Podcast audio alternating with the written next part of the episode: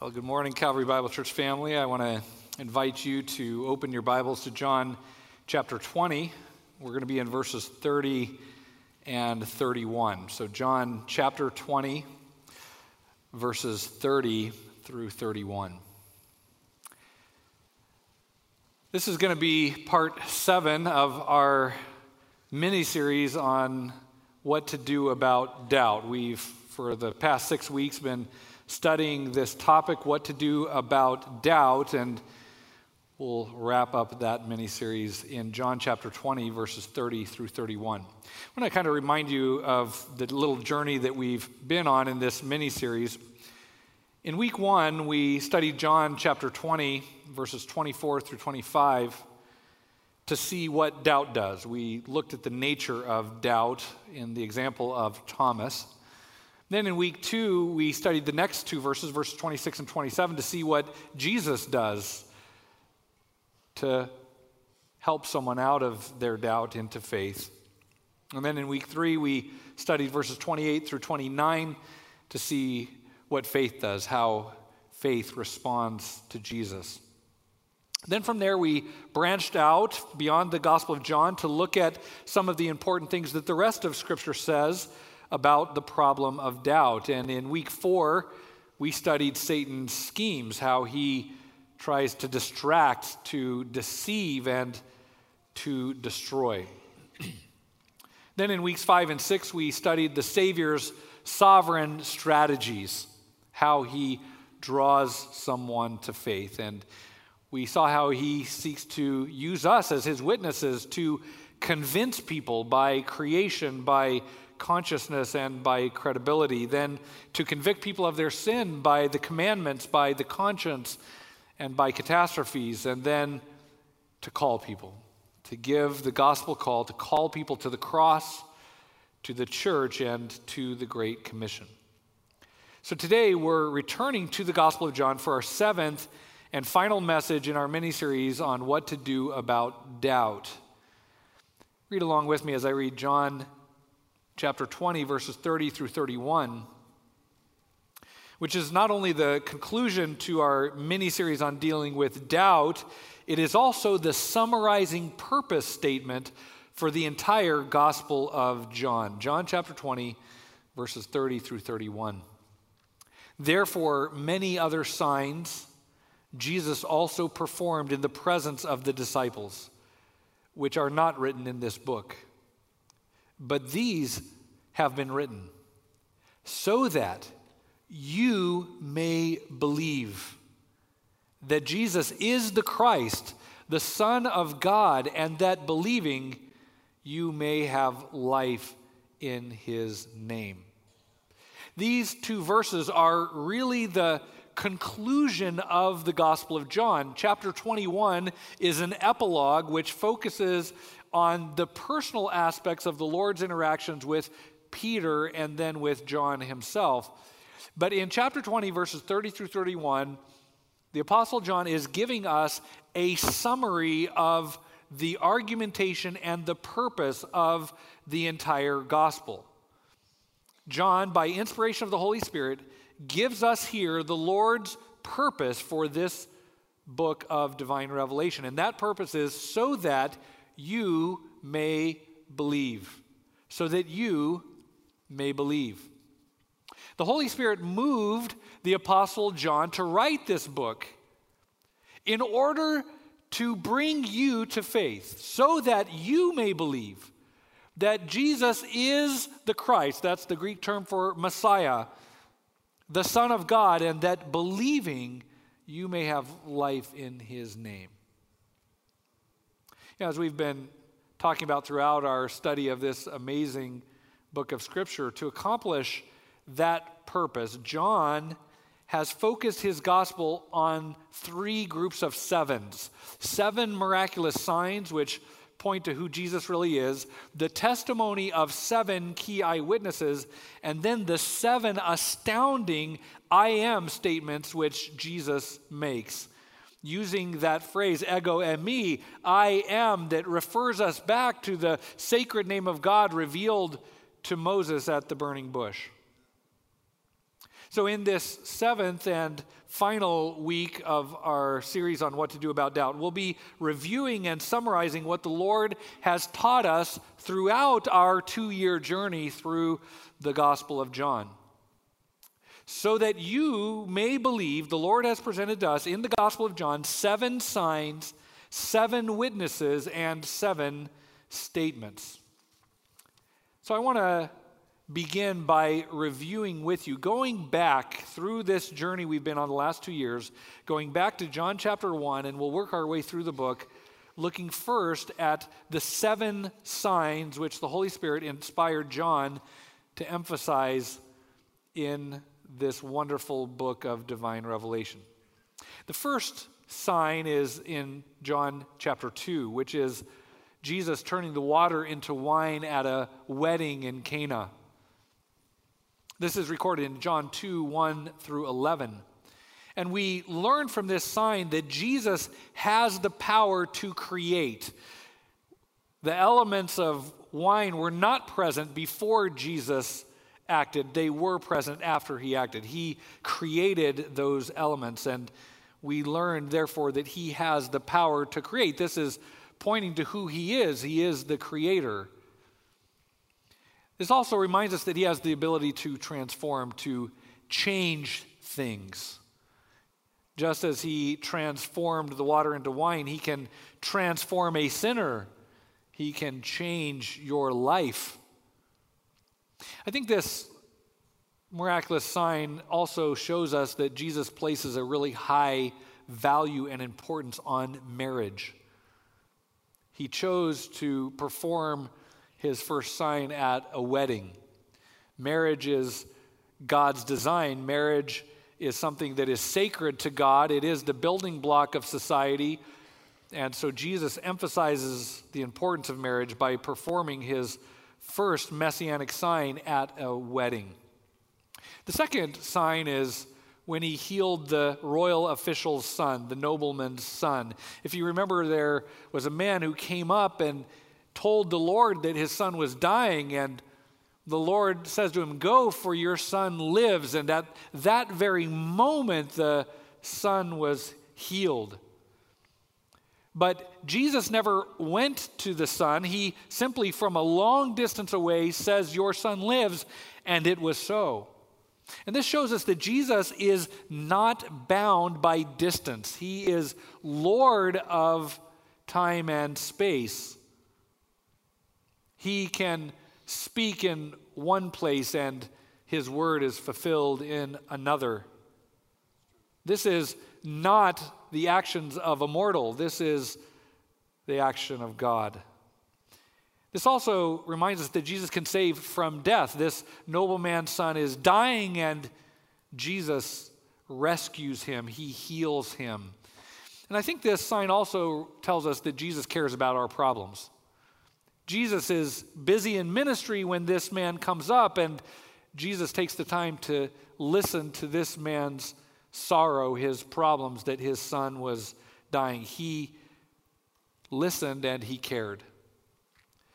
The third sign is when Jesus heals a lame man in John 5 1 through 17. If you remember, this man was all alone, didn't have anyone to help him. And Jesus has compassion upon him. And I think that's one of the key lessons from that sign is that Jesus has compassion for the lonely, for the helpless, for the abandoned, for the suffering. He has compassion and mercy upon them. This sign also tells us that Jesus has the power to restore that which is broken and that he is the co creator with the Father and the Spirit because tissue which did not exist moments before Jesus spoke ex- now exists, and this lame man now is able to walk. The one who formed man from the dust of the earth is able to speak and turn a lame man's legs into healthy, strong legs. The fourth sign is when Jesus fed the 5,000 in John 6 1 through 14. Again, this reminds us that Jesus is the creator. Bread and fish, which did not exist, now exists by the word of his power.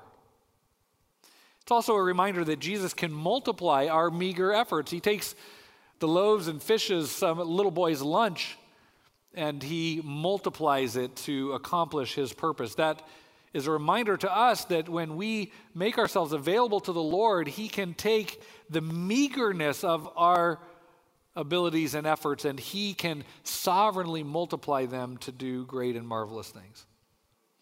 The feeding of the 5,000 is also just a reminder that the Lord cares about our needs and he meets our needs. The account starts by simply noticing that the people were hungry. The Lord fed them, He met their needs. The fifth sign is when Jesus walks on the water in John 6 15 through 21. And remember, the disciples, these experienced fishermen, were terrified and about to sink, and Jesus comes to them walking on the water. And his presence calms their fears, and then his word calms the sea. Jesus can calm our fears. He can also command the wind and the waves.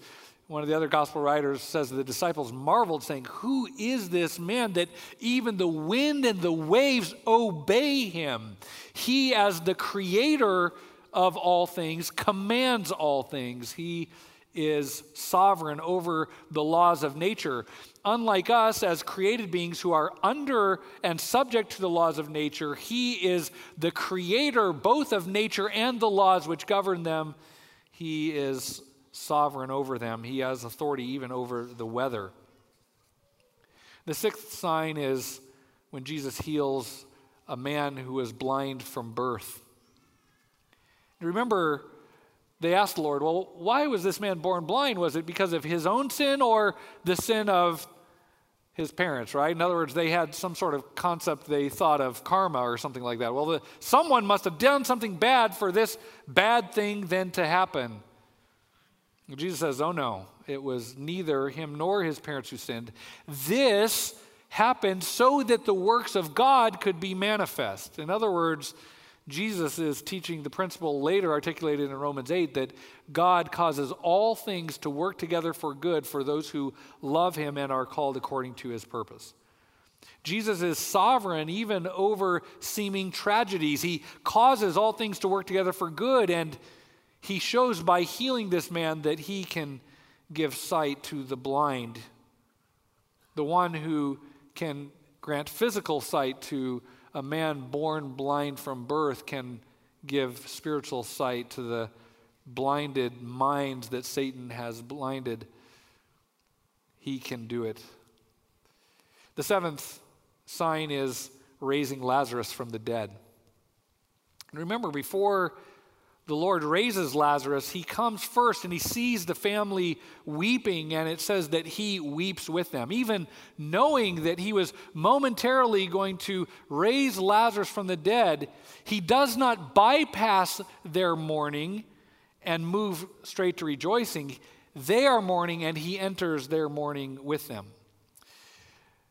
Uh, not long ago, I had a, you know, an annual, sometimes biannual uh, cardiology appointment. I have a very minor uh, heart defect that just needs to be monitored and, and gives me some, some symptoms at times. And so I was just there getting a, a checkup and was speaking to the cardiologist. And, you know, he knew I was a pastor and, you know, was kind of inquiring, you know, about stress levels. And I was happy to report to him this, this church is a loving family, and the team that we have is so marvelous that I'm rarely under anything that I would characterize as stress. But what does create some physical strain is the constant entering into other people's grief.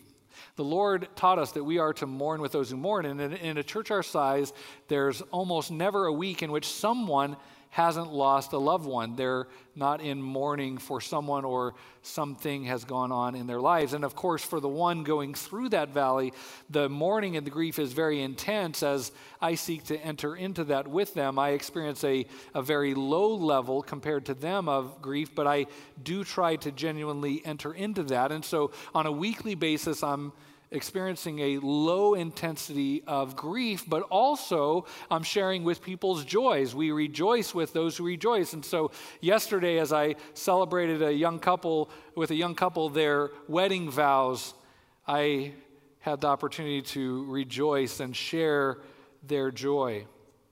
That is the Christian life. We enter into the lives of others. We rejoice when they rejoice. We weep when they weep. Their lives become our lives. Their problems become our problems. Their, their triumphs become our triumphs.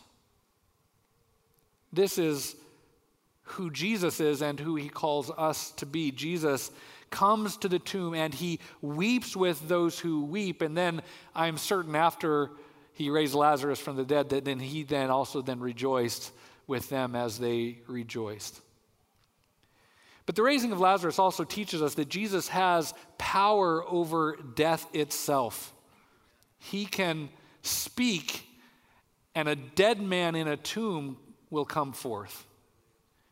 His words give life and his raising of Lazarus is a sign to us that when he says that he can give us eternal life and that he can raise us on the last day, that he has the power to do what he says he will do. These are signs which point to these truths. Now, in our text back in chapter 20, verse 30, John says that Jesus also performed many other signs in the presence of the disciples. And in chapter 21, verse 25, he says, There are also many other things which Jesus did, which, if they were written in detail, I suppose that even the world itself would not contain the books that would be written.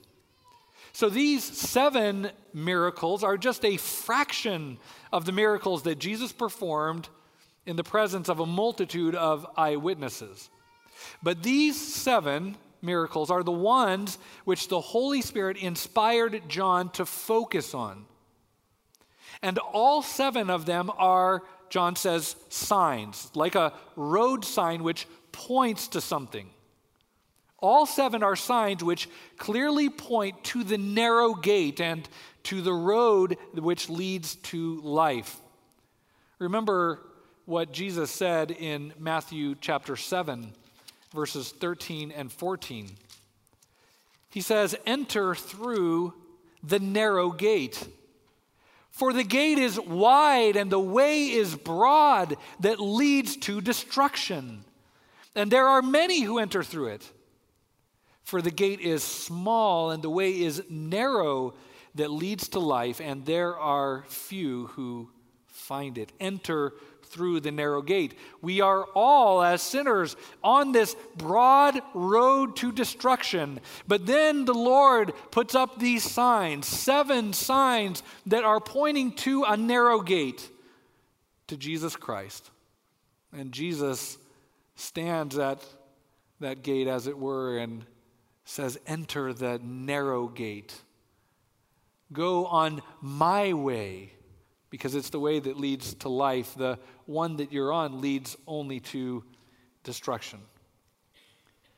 Beloved, in the book of John, God has given us seven clear signs that point to an inescapable conclusion that Jesus is the Messiah, the Son of God, and that by believing in him, you may have eternal life. So the question for you is Have you followed those seven signs to their inescapable conclusion? Have you reached the conclusion that John articulates in John chapter 20, verses 30 and 31? These have been written so that you may believe that Jesus is the Christ, the Son of God, and that believing you may have life in his name. Well, if you miss the seven signs, God, who is patient, also gives you seven eyewitnesses. In the Gospel of John, John is, as it were, almost as if in a courtroom, going to call seven eyewitnesses to give their testimony that Jesus is the Christ, that he is the Son of God, that he is the Savior of the world, and that those who believe will have life in his name. And the first witness that John calls is John the Baptist. Look at John chapter 1, verses 29 through 34, and let's read together the testimony of the last Old Covenant prophet, John the Baptist, John 1, 29 through 34. The next day, he, that is John the Baptist, saw Jesus coming to him and said, Behold, the Lamb of God who takes away the sin of the world. This is he on behalf of whom I said, After me comes a man who has a higher rank than I, for he existed before me. This is the pre existence of Christ. I did not recognize him, but so that he might be manifested to Israel, I came baptizing in water. John testified, saying, I have seen the Spirit descending as a dove out of heaven, and he remained upon him. I did not recognize him, but he who sent me to baptize in water said to me, He upon whom you see the Spirit descending and remaining upon him, this is the one who baptizes in the Holy Spirit. I myself have seen and have testified that this is the Son of God. The testimony of John the Baptist. The second witness is Nathanael. In chapter 1, verse 49, Nathanael testifies, he says to Jesus, Rabbi, you are the Son of God. You are the King of Israel the testimony of Nathanael. The third witness is Moses. Look at John 5 45 through 47. Jesus is confronting religious people who did not believe in him, and he says, Do not think that I will accuse you before the Father. The one who accuses you is Moses, in whom you have set your hope. For if you believed Moses, you would believe me for he wrote about me. But if you do not believe his writings, how will you believe my words? Jesus himself calls forth Moses as a witness that he is the Messiah and the fulfillment of all of the foreshadowing that took place in the law of Moses, in the tabernacle, and in the sacrifices. As John the Baptist says, Jesus is the Lamb of God who takes away the sins of the world. All that Moses wrote about all of those things were all pointing to Jesus. The fourth witness is Peter. John chapter 6, verses 68 through 69. Remember, the Lord had this huge crowd and he began to teach the truth. And he taught one truth, and some people were offended and left. Taught another truth, more were offended and left. And as Jesus keeps teaching, people keep hardening their heart and turning away because the truth is offensive. Jesus says, The world hates me because I testify against it that its deeds are evil. And as he testified against them that their deeds were evil, and as he taught the truth, they were offended by the truth and they left. And so we get to John 6 66. It says, As a result of this, Many of his disciples withdrew and were not walking with him anymore. So Jesus said to the twelve, You do not want to go away also, do you? Simon Peter answered him, Lord, to whom shall we go? You have words of eternal life. We have believed and have come to know that you are the Holy One of God. This is the testimony of Peter. The fifth witness is Martha. In John chapter 11, verses 25 through 27. Her brother has died. She's talking to the Lord, and Jesus says to her, I am the resurrection and the life. He who believes in me will live even if he dies, and everyone who lives and believes in me will never die. Do you believe this? And that is of course, the question for each of us Do you believe this? Martha answers and gives her testimony. She said to him, Yes, Lord. By the way, you want to know how to become a Christian? Martha just demonstrated it. Jesus says, I am the resurrection and the life. He who believes in me will live even if he dies, and everyone who lives and believes in me will never die. Do you believe this? And Martha responds simply, Yes, Lord. I have believed that you are the Christ, the Son of God, even he who comes into the world. Martha is the fifth witness. By the way, this is one of the internal evidences of the authenticity and historicity of Scripture, and I want to explain to you why. Back in those days, as sad as it was, a woman's testimony was not considered valid in court. Women's testimonies were completely discounted by the culture. So, if you were making something up and you wanted to convince other people that your made up story was true, you would never put forth as one of your seven witnesses a woman. You wouldn't do that in that culture because their testimony was considered to be disregarded. But here we have several things happening. First, God Himself is saying that women's testimony is valid. It's a shot across the bow of a sinful culture. But secondly, it is evidence that she was selected as a witness because she was an eyewitness of the raising of Lazarus. She was there when the Lord said, Lazarus, come forth. She was there when her brother came out of the tomb. She was probably one of the ones who unwrapped the grave clothes off of him and then sat down to eat a meal with her now alive brother who had been dead and in a tomb for four days. She is an eyewitness.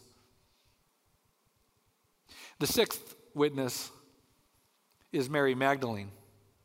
And if it was shocking in that culture that Martha would be put forth as a witness, it would be even more shocking that Mary Magdalene would, because this was a woman from whom Jesus had cast seven demons. She was a troubled, a disturbed, a demon possessed woman, and she had been saved by Christ, and now she is put forth in Holy Scripture as the sixth witness, and by the way, the first eyewitness of the resurrection.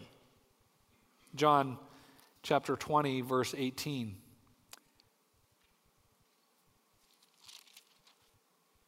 Mary Magdalene has seen the Lord, and it says that then she came announcing to the disciples, I have seen the Lord.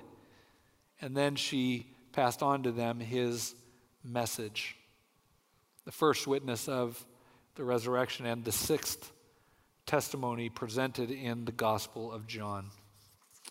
The seventh witness is Thomas in chapter 20, verse 28. We call him Doubting Thomas, but he's actually the seventh witness, the seventh witness of faith in John 20, verse 28. After Jesus has said to him, Thomas, stop being unbelieving and start believing. Verse 28 says, Thomas answered and said to him, My Lord and my God. Again, this is an example of how to become a Christian. You are there in your unbelief, as Thomas was. You're in your doubt, you're in your skepticism, you're in your unbelief, and the Lord calls out to you and says, Stop being an unbeliever. Stop unbelieving, but start believing. And you answer. You answer as Thomas answered and simply say to him, My Lord and my God. Seven witnesses brought forth one after the other, giving testimony to the fact that Jesus is the Christ, the Son of God, and that by believing you also, as they, may have life in his name. Now, throughout the Old and New Testaments, there is a principle of jurisprudence that is stated over and over and over again. It, that is this principle let every matter be confirmed by the testimony of two to three witnesses. It is stated multiple times in the Old Testament, it is repeated multiple times in the New Testament. This is a core principle of biblical jurisprudence. Why? Because sometimes people lie. And so it is necessary to confirm facts by multiple testimonies. Let every matter be confirmed by two or three witnesses. But notice, the Lord has given us a lot more than two or three witnesses. John presents not just two or three witnesses, but seven. And seven, by the way, in ancient Jewish culture was considered the number of completion. So the point the Holy Spirit is making through the pen of the Apostle John is clear. It's not just that we have been given adequate testimony in order to believe. It's not just that we've been given compelling testimony in order to believe. It's that we have been given complete testimony, sufficient testimony, all that we need in order to believe that Jesus is the Son of God and the Savior of the world.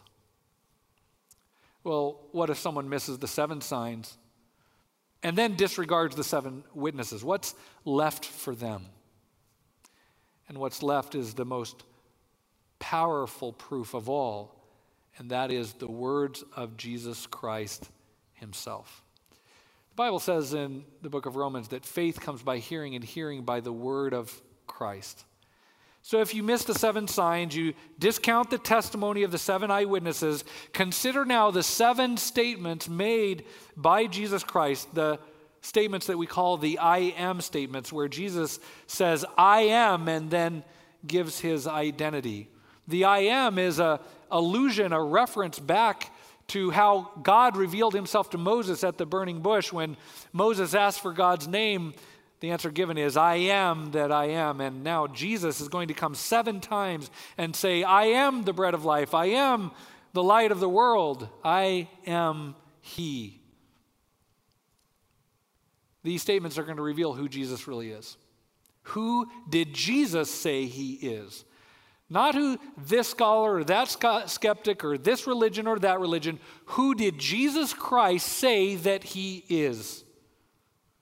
And the seven I am statements in the Gospel of John make it unmistakably clear that Jesus of Nazareth claimed to be God, that he claimed to be the long awaited and promised Messiah, and that he claimed to be the only way of salvation. The one who came from heaven would return from heaven and will raise up believers on the last day in the resurrection. Seven I am statements which show who Jesus is. The first of them is found in John 6 35 through 40, where Jesus says, I am the bread of life. Listen to his words. These are not the words of a mere mortal. John 6 35. Jesus said to them, I am the bread of life. He who comes to me will not hunger, and he who believes in me will never thirst.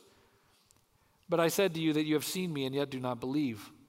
All that the Father gives me will come to me, and the one who comes to me I will certainly not cast out. For I have come down from heaven, not to do my own will, but the will of him who sent me. This is the will of him who sent me, that of all that he has given me I lose nothing, but raise it up on the last day. For this is the will of my Father, that everyone who beholds the Son and believes in him will have eternal life, and I myself will raise him up on the last day. No mere mortal says that he can give you eternal life and that he himself personally will raise you up on the last day. This is the words of someone who is claiming to be God. I am the bread of life. I came down from heaven, Jesus says, and at the end of time, I will personally raise you up. And I won't lose any that the Father gives to me. The second I am statement is in John 8 12. Jesus again spoke to them, saying, I am the light of the world. He who follows me will not walk in the darkness, but will have the light of life. Decide not to follow Jesus, you already are walking in darkness, but follow him, and you have the light of life, a light which gives light to the whole world, the light of the world. The third statement is in John 10 7 through 10. Jesus said to them again, Truly, truly, I say to you, I am the door of the sheep. All who came before me are thieves and robbers, but the sheep did not hear them. I am the door. If anyone enters through me, he will be saved and will go in and out and find pasture. The thief comes only to steal and kill and destroy. I came that they may have life and have it abundantly. You're on that broad road to destruction. And here is Jesus saying, Look, I am the door. If you enter through me, you will be saved. I am the Savior of the world, Jesus says. The next statement is in the very next verse, John 10 11, where Jesus says, I am the good shepherd. The good shepherd lays down his life for the sheep, right? Here comes the sh- approaching shadow of the cross. He who is a hired hand and not a shepherd, who is not the owner of the sheep, sees the wolf coming and leaves the sheep and flees, and the wolf snatches them and scatters them. He's contrasting himself as the owner of the sheep with those who are not the owner of the sheep. This is the claim of ownership over all creation. He is the owner of the sheep, not a hired hand. The hired hand, verse 13, he says, flees because he is a hired hand and he's not concerned about the sheep. But verse 14, Jesus says, I am the good shepherd. And I know my own, and my own know me. Even as the Father knows me, and I know the Father, and I lay down my life for this sheep. In verse 27, he says, My sheep hear my voice, and I know them, and they follow me. And I give eternal life to them, and they will never perish and no one will snatch them out of my hand. My Father who has given them to me is greater than all, and no one is able to snatch them out of the Father's hand. I and the Father are one. He's saying, There is no hand in all the universe stronger than mine. Then he points to this to the Father. He says, There is no hand stronger than the Father's. No one can snatch you out of my hand. No one can snatch you out of the Father's hand. And I and the Father are one the all powerful Son, the all powerful Father, one. No one stronger. This is a claim to deity. The fifth statement is in John 11, 17 through 26. Whereas we read earlier, Jesus says to Martha, I am the resurrection and the life. I am the resurrection and the life. He who believes in me will live even if he dies. And everyone who lives and believes in me will never die. You know, there are many people who are like, well, I think Jesus was a good moral teacher, a well spoken rabbi. Can you imagine a mere mortal, a teacher of any kind, but just a mere man, saying, I am the resurrection and the life. He who believes in me will live even if he dies, and everyone who lives and believes in me will never die. Again, a clear claim to deity. And he asked Martha, Do you believe this? The sixth statement, I am statement, is in John 14. Where Jesus says, Look, I'm going to prepare a place for you in my Father's house, right? I'm going to leave this world and prepare a place for you in a different world, and then I'm going to come and receive you to myself so that you can be where I am in heaven. Not a mere mortal. He says, You know the way where I'm going. Thomas says to him, Lord, we don't know where you're going. How do we know the way? John 14, 6, Jesus said to him, I am the way and the truth and the life. No one comes to the Father but through me. I am the way, I am the truth, and I am the life. And by the way, notice that Jesus was not a universalist. He did not teach and he did not believe that all roads lead to God.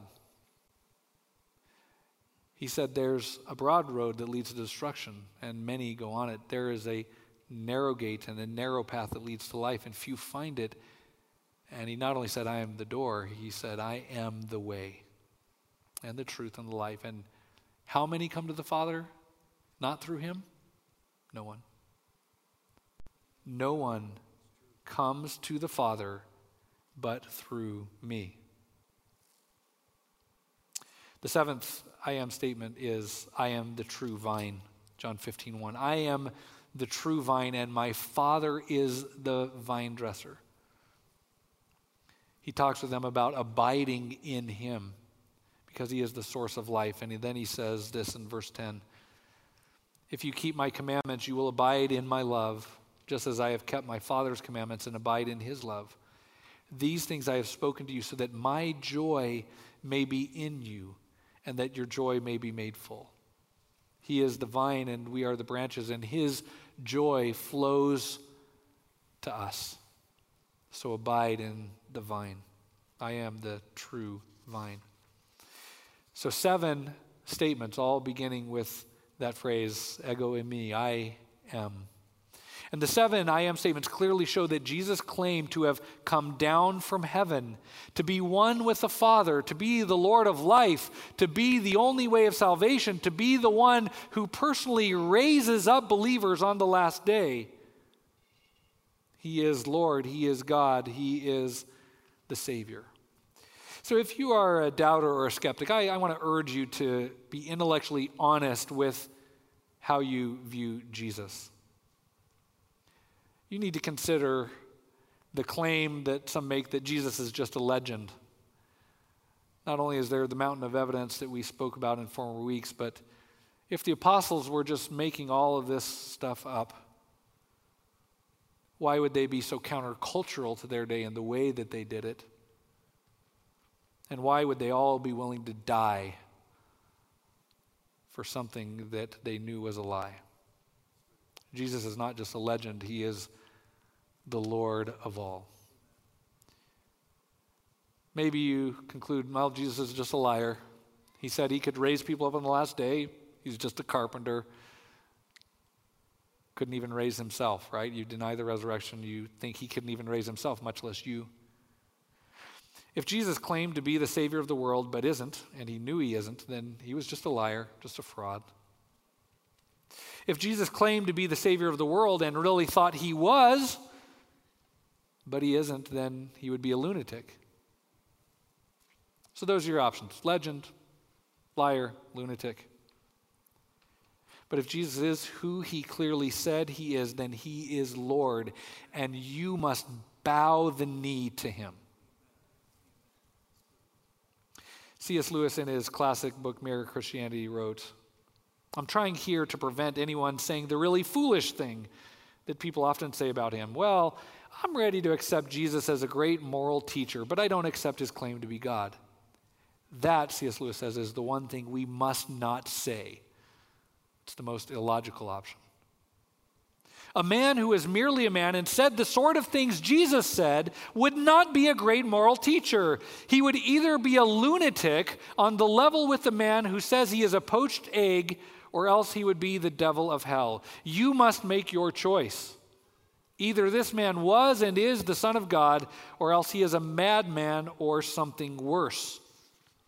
You can shut him up for a fool, C.S. Lewis says. You can spit at him and kill him as a demon, or you can fall at his feet and call him Lord and God.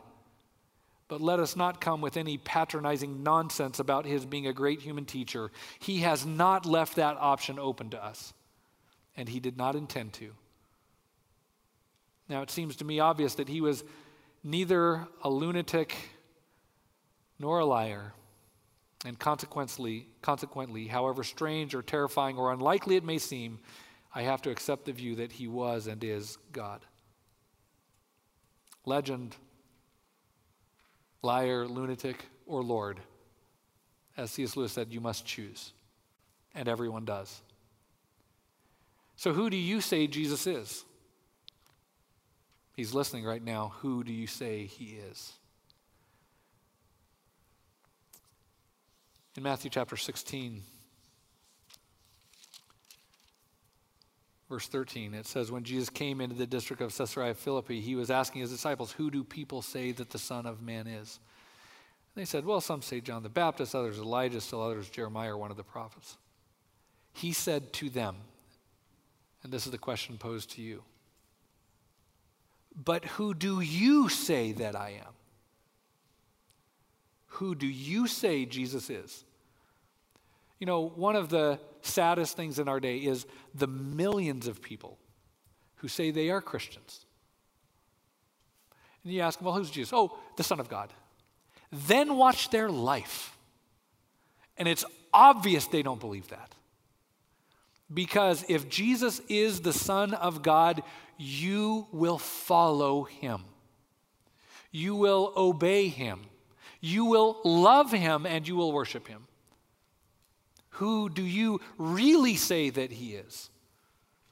Is he Lord? Is he God? Peter responded to that question by saying, You are the Christ, the Son of the living God. And Jesus said to him, Blessed are you, Simon Barjona, because flesh and blood did not reveal this to you, but my Father who is in heaven. Matthew 17 says that six days later, Jesus took Peter, James, and John up on a mountain, and he was transfigured before them. The Shekinah glory of God shone through Christ. And then God spoke from heaven. It says, While he was still speaking, a bright cloud overshadowed them.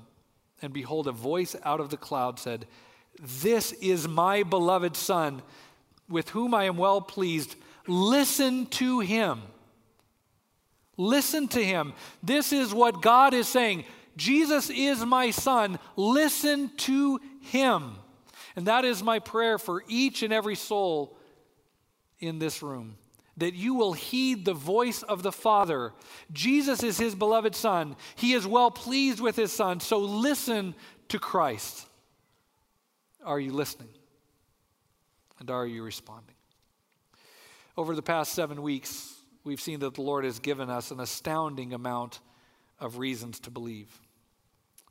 But as we conclude this mini series on what to do about doubt, I want to simplify everything down to just three C's. Three things you can remember and use as you share the gospel with unbelievers. First, that creation tells us that God exists. Secondly, that conscience tells us that we're sinners who have broken his law. And third, that Christ is the way, the truth, and the life. Creation testifies every day and every night that the Creator exists. Our conscience tells us day and night that we are sinners who need a Savior. And then Christ comes and says, I am the way and the truth and the life. Will you enter through the narrow gate? If the Lord has opened your heart to believe and you're wondering, well, what, how do I do that? How do I respond? I mentioned earlier, it's as simple as what Martha did Yes, Lord, I believe. Or what Thomas did, saying, My Lord and my God. Or as Romans 10:9 says, if you confess with your mouth Jesus as Lord and believe in your heart that God raised him from the dead, you will be saved. And then verse 13 says, whoever will call on the name of the Lord will be saved. So let me ask you, have you confessed Jesus as Lord? Do you believe in your heart that God raised him from the dead? Have you responded to his call when he says, Don't any longer be unbelieving, but believing? Have you called on the name of the Lord? We've been reminded today that in the Gospel of John, we've been given seven signs, seven witnesses, and seven statements, which all point to the inescapable conclusion that Jesus is the Christ, the Son of God and that believing you may have life in his name. Do you believe? Lord, my prayer is that there would be no soul who comes in unbelieving and leaves unbelieving. Lord, may you open blinded minds. May you open hardened hearts. May you give life to those who are dead in sin. Lord, you said to Thomas, Do not be unbelieving, but believing. I pray that if anyone came into this room unbelieving, they would leave here today believing.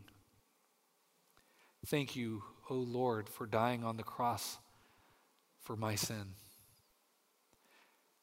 Thank you, O Lord, that you broke the power of sin and the hold which death has upon us through your resurrection from the dead.